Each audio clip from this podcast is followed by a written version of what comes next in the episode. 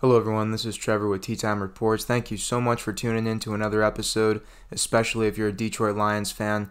I got a lot to talk about in this episode. Make sure you do tune into our YouTube channel for our NFL power rankings and weekly recaps of all the games and our predictions if you're into betting. Uh, we do actually have some really cool uh, stuff coming up, some more content with a new betting series uh, and some guests. So hopefully you guys stay tuned in for that and make sure you subscribe to our YouTube channel, Tea Time Reports, as well as check out our website, teatimereports.com. Uh, you learn more about the show there, learn more about us, and we have all of our social media links there on the website, so it's a little more convenient. Um, as well as just overall, if you kind of just want to see, you know, we're not just bots. You know, we actually give a fuck about what we put out here. You know, maybe it doesn't always sound the best because, you know, we don't have a thousand dollar mics, but, you know, we cover what we love and we're passionate about and we know all, you know, a little bit about what we talk about. And we try and learn along the way and we hope everyone enjoys the ride. But uh, getting into the main topic of discussion, the Detroit Lions are the NFC Northern champions of the 2023 NFL season. They won the division for the first time in like 30 years, I believe. I think it was 93 uh, or it was like 91. It was early 90s, like Barry Sanders esque, Scott Mitchell esque times, you know? Um, it's been a long time for the team, this club, and the city to have any kind of success um, in, in that regard, always kind of being the bottom of the barrel kind of organization because it was terribly run, horribly coached for so long. Um, and, and, they had prospects, they had great gems, awesome historic players, but you know, just really were never able to put it together. You know, in the past 30 years, as you will. Moving into this past week, uh, week 16, the Detroit Lions won a very, very exciting game over the Minnesota Vikings in Minnesota, 30 to 24. Uh, they improve to 11 and 4, and the Vikings fall to, I believe, 7 and 8. Um, but this was a really fun game. Uh, I got to give Minnesota their credit. They came, they played, they fought fucking hard, you know, and normally I, I get scared of this, but I've seen this from Minnesota the past couple years against the Detroit Lions. You remember kind of when this team kind of initially started to click. The second win of uh, Dan Campbell's first year over the Minnesota Vikings in Minnesota. A little curl route to Amon-Ra St. Brown to win the game, counting down. Seconds were counting down to win the game. And they've kind of had the edge on this team. I know there was a different coach then, but I just always see the Vikings. It doesn't seem to matter who's a quarterback. They'll throw a lot of yards and touchdowns. Um, but they also turn the ball over against our team. We have a we have a like a legitimate defensive advantage against the Minnesota Vikings quarterbacks, in my opinion. I don't know why. We just have in the past couple years. Uh, I know Kirk Cousins is really good. He'll throw, you know, 146 yards and two touchdowns to Justin Jefferson on us, but they won't win the game. That is essentially what happened here. Uh, Minnesota had a good game plan, but Nick Mullens turned the ball over four times. Four interceptions from Nick Mullens really destroyed them. I will say this he fought hard. You know, I know the last throw was a absolute duck, but Nick Mullens threw, I think, the most passing yards in the week in that loss. Uh, he he clearly understood what was going on. There's a couple things, some of those picks. You know, I, I'm not going to say were entirely his fault, but that last throw definitely he threw the game away. Um, and I, am going to get into the Lions. I know I was saying I'm going to talk about the Lions, but I just want to get the, the Vikings out of the way. Justin Jefferson balled out, had a beautiful like third and 27 yard catch. It was it was gorgeous. He mossed two guys. Justin Jefferson is a dog. He just needs a consistent quarterback and I, I don't know, man. Like it's weird because they were they had a losing record with him in this year. Um, and Kirk Cousins seemed to find that, you know, kind of rhythm with him, you know, not being on the field. And, you know, now it's kind of, you know, Kirk is out things are completely disgruntled in Minnesota. I think they're done the year. I think they're done for the year. Um, I don't think they're going to win another game. To tell you the truth, Kevin O'Connell's a good coach, but he just he just doesn't he doesn't have a quarterback. He does not have a quarterback to be able to run this offense. And, and you know, it was one of those things where a couple guys for the Minnesota Vikings really did stand out for me. Uh, Ty Chandler, you know, he he KJ Osborn as well had a nice game, but it, they just don't have the collective uh, as they have and like they, they had in the past, you know, in those Teddy Bridgewater days where they seemed to be in playoff contention consistently. Um, but last year they got knocked out by the, the Giants in the first round. Um, and it's you know they don't look like they're trending upwards in sense of not only player development but off-season acquisitions and drafting and I, it starts with the GM. I know it's a young GM, but I don't think he's making the right moves. And I just, I, don't know. I, I think that there could be better with this team, especially with some of the the pieces they have on defense. They have they have really good players on defense and solid veterans and young guys that can step up to the plate, but their offense, man, it just seems to get them in more trouble than than not. I mean, obviously production wise, you're gonna say what their quarterback threw for 400 yards. You know what? What's the problem? It's genuinely some of the sch- schematically like called plays, like uh, during times of the game. They brought out some trickery towards the end of the first half, which was appreciated. They brought the game back within a score. They scored at the end of the first half, and then they came out and scored. They really did have something drawn up there, um, and it came down to Nick Mullens' turnovers in this game. But you know, as of late, I've just seen you know, kind of a plethora of problems with the Minnesota Vikings. But when we talk about the Detroit Lions and this particular game, Amon-Ra St. Brown over 100 yards receiving, um, second game consecutively now. He's gone on a couple spurts of consecutive 100 yard games, but it's cool to just notate that. Jahmyr Gibbs, 80 yards, two touchdowns. Jared Goff, 257 in the air and a touchdown. He was 30 of 40, by the way. I mean, that's just efficient ball. You know, he's he's he's really stepping into that clean play right in the perfect time. Um, he made some nice throws. Uh, Kalif Raymond got involved. Shout out to him. Uh, Amon-Ra St. Brown. I can't preach enough about him, but you know, I got to just really give credit to Jahmyr Gibbs because he fumbled in this game and he bounced back. He showed that it wasn't going to phase him and he has 10 touchdowns on the season now. We have the best running back duo in the league, in my personal opinion. I said this on Twitter.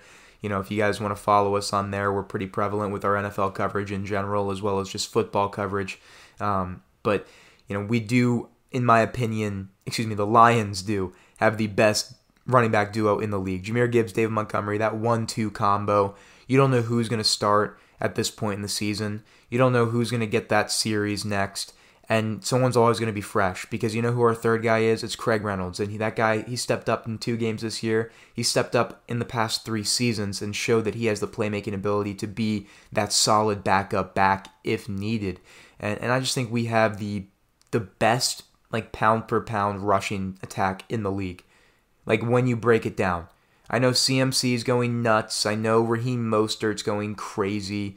But when you see the production from these two backs, it's kind of insane. And then you look at the fact that these guys are still putting up these types of numbers when Jared Goff is having a, a damn near career season.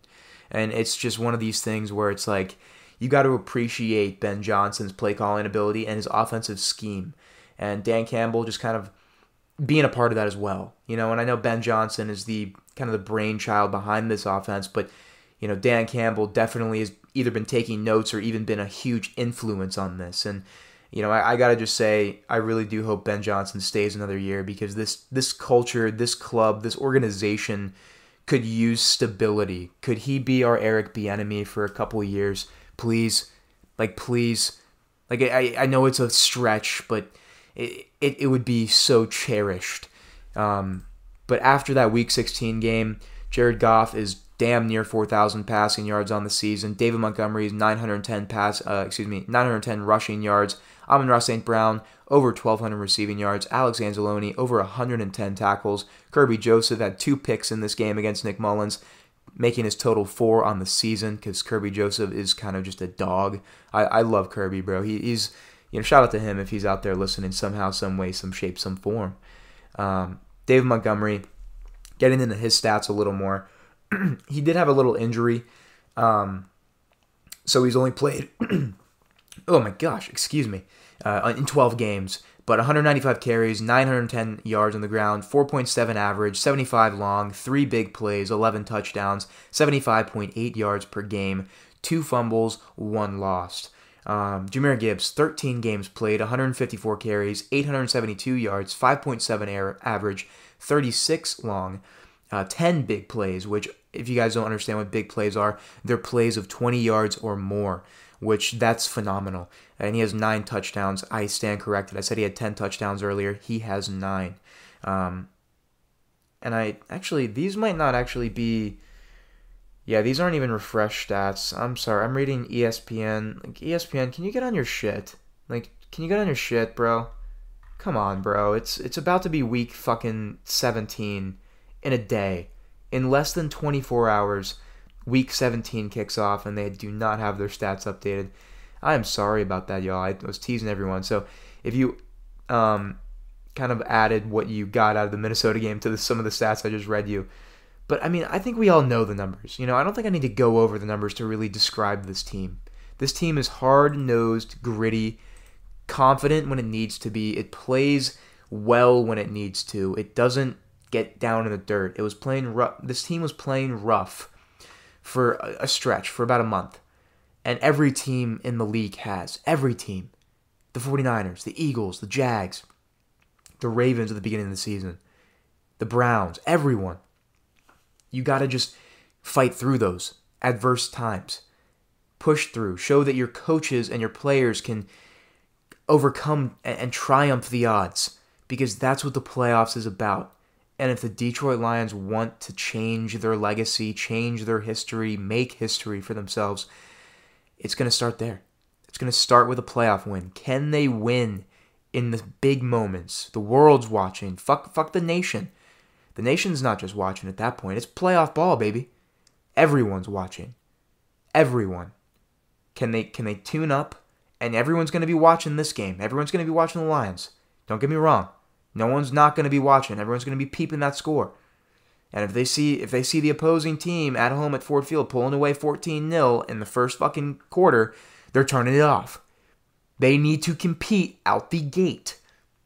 Go up 7-0, get the stop both sides, all phases of the ball, need to show up and execute. And we've been seeing that the past two weeks against Denver and against Minnesota. And honestly, what I know is that this is the perfect time to get hot. This is the perfect time as a club to get your ball club ready to go, ready in rhythm for playoff football because this upcoming week in week 17 in the regular season, the Detroit Lions have to travel and pretty much play a playoff game. This is a practice playoff game, not a practice. I don't even want to say that. I don't even want to manifest that. I just did. Fuck.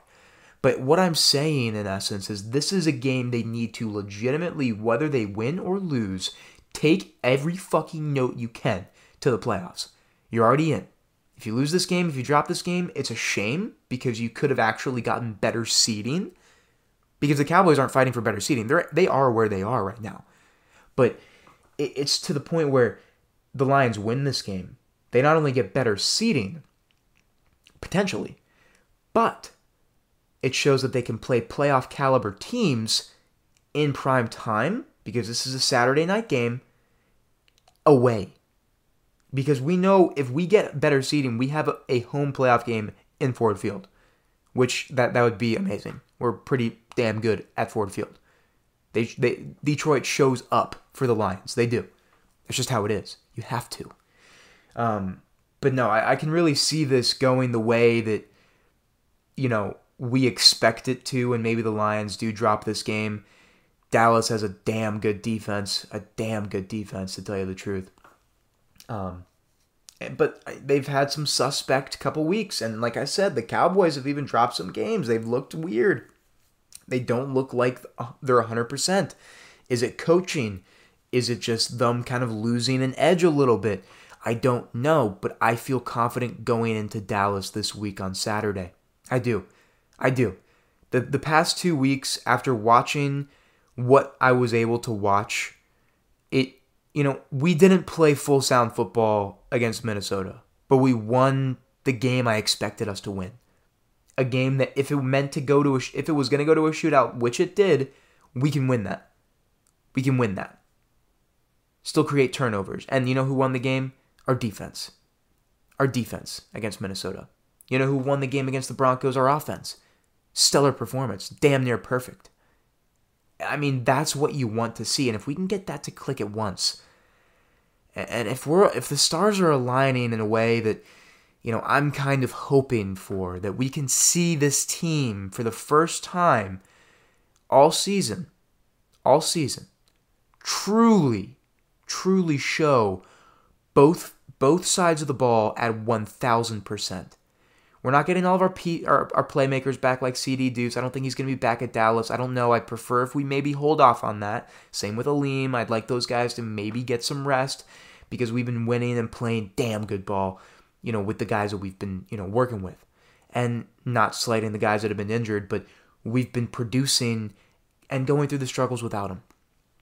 And I would like those guys to get healthy for playoff time.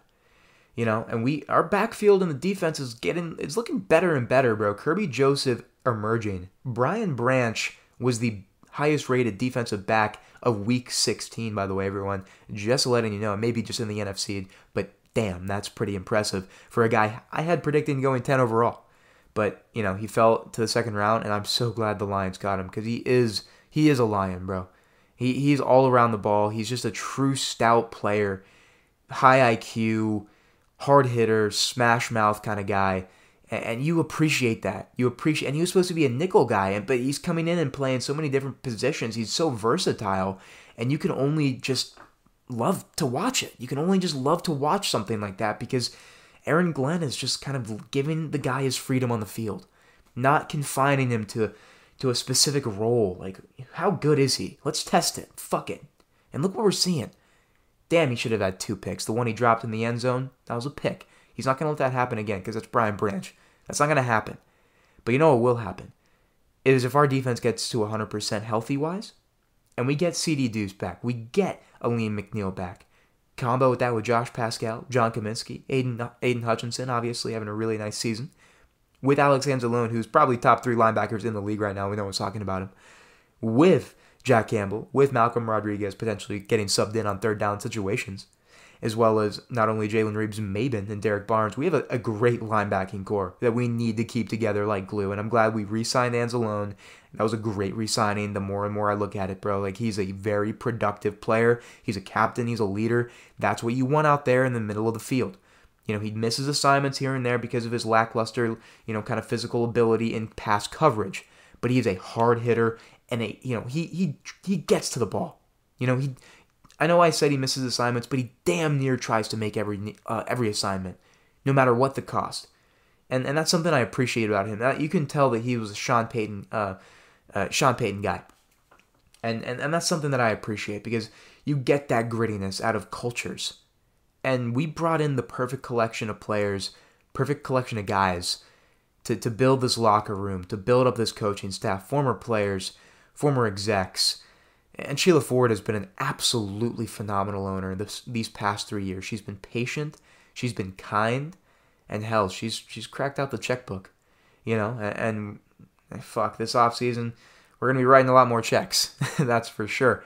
But if we can get some consistency, if we can keep this team, this coaching staff together this off season, one more good year, we can build a legitimate developmental program that we know will be reliable that we know we can bring in and bring up and elevate in house coaches. We can actually legitimately trust in all of the off-season processes in this organization and trust in the culture in the locker room by Dan Campbell. Stand by him. Fight for him. Go these guys would go through a wall for Dan Campbell the way they play. And it's beautiful to watch because it's it, there's a saying that I know I, I'm going to steal this from a film, Moneyball, but Brad Pitt's character Billy Beane goes, "How can you? How can't you be uh, romantic about baseball? Nah. How can't you be romantic about football? This team has been historically probably one of the worst sports organizations of all time. Laughed on, shit on, shit, just shit. 0 and 16, running out of your own end zone for a safety, looking downfield. Just to ignored. No prime time. Only good thing you got the Thanksgiving game, you know." You had Stafford, you had Calvin Johnson, you had good receivers sometimes here and there, uh, maybe a good season by a running back. Reggie Bush was there, and you had Adrian Peterson there for a little bit. But man, like this is different. Like this is a competitive organization with a competitive team with competitive coaches that legitimately know what they're doing. They're not Matt Patricias. They're not just just idiots just taking over a, a, system they have no idea how to comprehend. I mean, for example, look what Josh McDaniels, Nathaniel Hackett with the Broncos, and McDaniels with the Raiders this this legitimate season. And you see this failure happen over and over again, and it it really is the owner's fault. They get duped in the interview, and Dan Campbell can't dupe nobody. He's 100% authentic no matter where he goes, no matter who he's with. And you get what you get with Dan, you know? And I don't know I don't know why I said Dan like that like I know him on a first name basis. I just feel like I've been watching this team interviews, hard not all that, bro. So much content consumed. I, I love this team. Dan Campbell, you know, you, you me, he's coach of the year just because of the historic relevance of what he's been able to accomplish. The most wins in two seasons in a row, 20 in Lions history. Jared Goff, the only Lions quarterback to throw for 25 touchdowns and, and more in two consecutive back to back seasons. They're finally having consistency on offense. They finally are getting young players and youth injections on both sides of the ball. Rookie impact is amazing. Brad Holmes, best GM in the league, baby. I've been saying it. And what I've been saying about Jahmyr.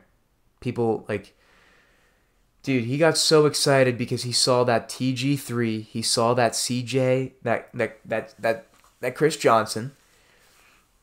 I, I mean, I don't know what I don't know what else like you you need. The proof is in the pudding. This guy is a rocket ship. He is a playmaker, a game changer, a, an edge setter.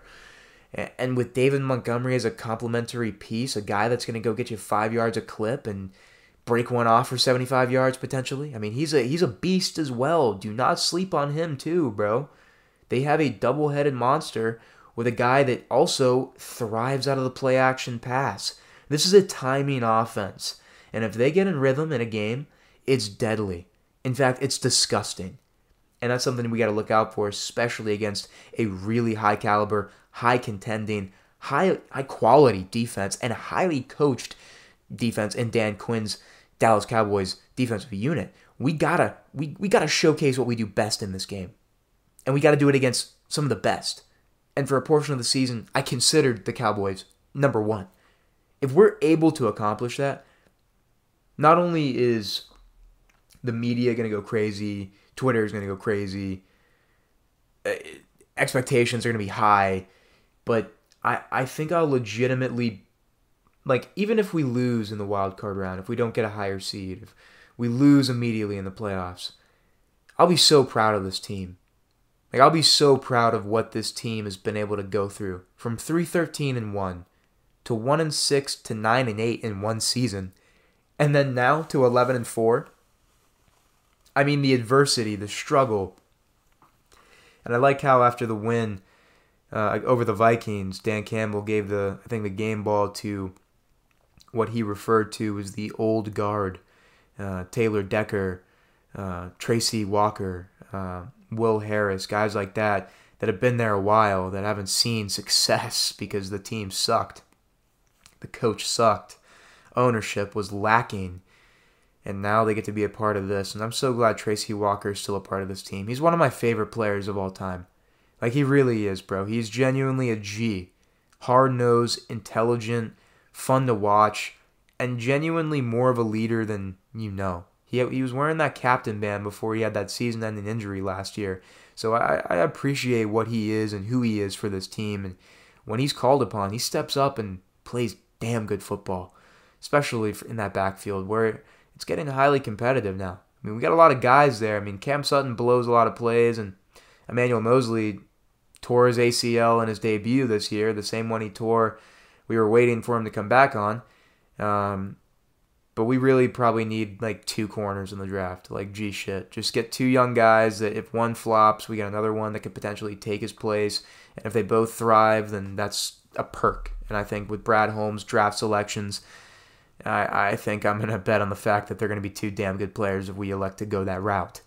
But I really want to say one thing to everyone out there. Really appreciate all the support. Anyone out there listening across the world um, or anywhere in the States, you know, we really appreciate all the support and we apologize for the little bit of lackluster amount of content coming out. Uh, we got a lot of, you know, kind of life movements going on, you know, it's just how it works and how it is. And you can't control it, but what you can do is you can go with emotions and, you know, make the best of what you got. But this is Trevor with Tea Time Reports, and I really appreciate everyone out there tuning in for our Lions coverage. Hopefully, you really appreciated it and, uh, you know, maybe learned something or maybe disagree with me on it. And maybe you can DM us or, you know, comment on our YouTube. Tea Time Reports everywhere. It's greatly appreciated, everyone out there. Stay safe, stay awake. Go Lions, baby. Woo!